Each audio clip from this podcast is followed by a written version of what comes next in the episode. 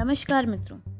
आप सबके जीवन में कुछ लोग ऐसे होंगे, जिनका दिन बिना किसी की बुराई करे जाता नहीं है। ये एक बहुत गलत आदत है, पर निंदा हमें नहीं करनी चाहिए, क्योंकि ईश्वर निष्ठ व्यक्ति भूल कर भी किसी इंसान की निंदा नहीं करता है, क्योंकि उसे प्रत्येक के अंदर अपने इष्ट की ही छवि दृष्टिगोचर होती है। किसी व्यक्ति की निंदा करने से मतलब है कि आप ईश्वर की ही शिकायत कर रहे हैं। प्रकृति की संरचना ईश्वर की अद्वितीय कृति है।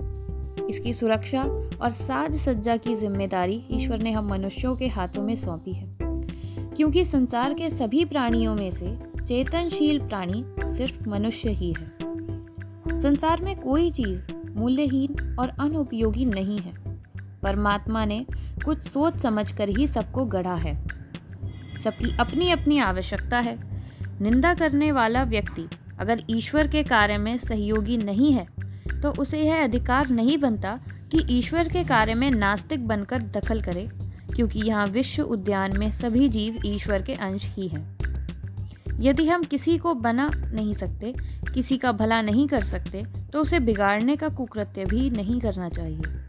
निंदा करना प्राणघातक आदत और दुर्गुण है।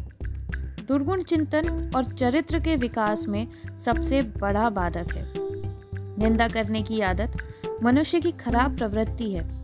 इस दुर्गुण के कारण अपना भी पराया बन जाता है। निंदा करने वाले दुष्ट होते हैं और प्रशंसा करने वाले सज्जन। निंदा करने से स्वयं के जीवन में नकारात्मक भाव भर जाता है। ऐसे लोगों की भावना और विचार दूषित हो जाते हैं। दूसरों की निंदा करने से पूर्व मनुष्य को अपने आचरण की समीक्षा कर अपने दुर्गुणों को ढूंढना चाहिए कि हमारे अंदर कितनी बुराइयाँ और अवगुण हैं।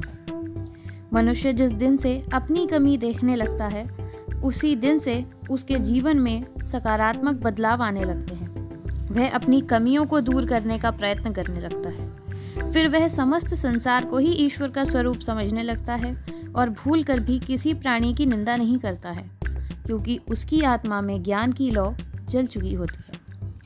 ऐसे ही मेरे कुछ नए, स्वच्छंद और अन्वेषणात्मक विचारों को सुनने के लिए लॉग इन कीजिए www.sanskritisarita.com को, जहाँ ज्ञानामृत के अंतर्गत सभी एपिसोड उपलब्ध रहते हैं।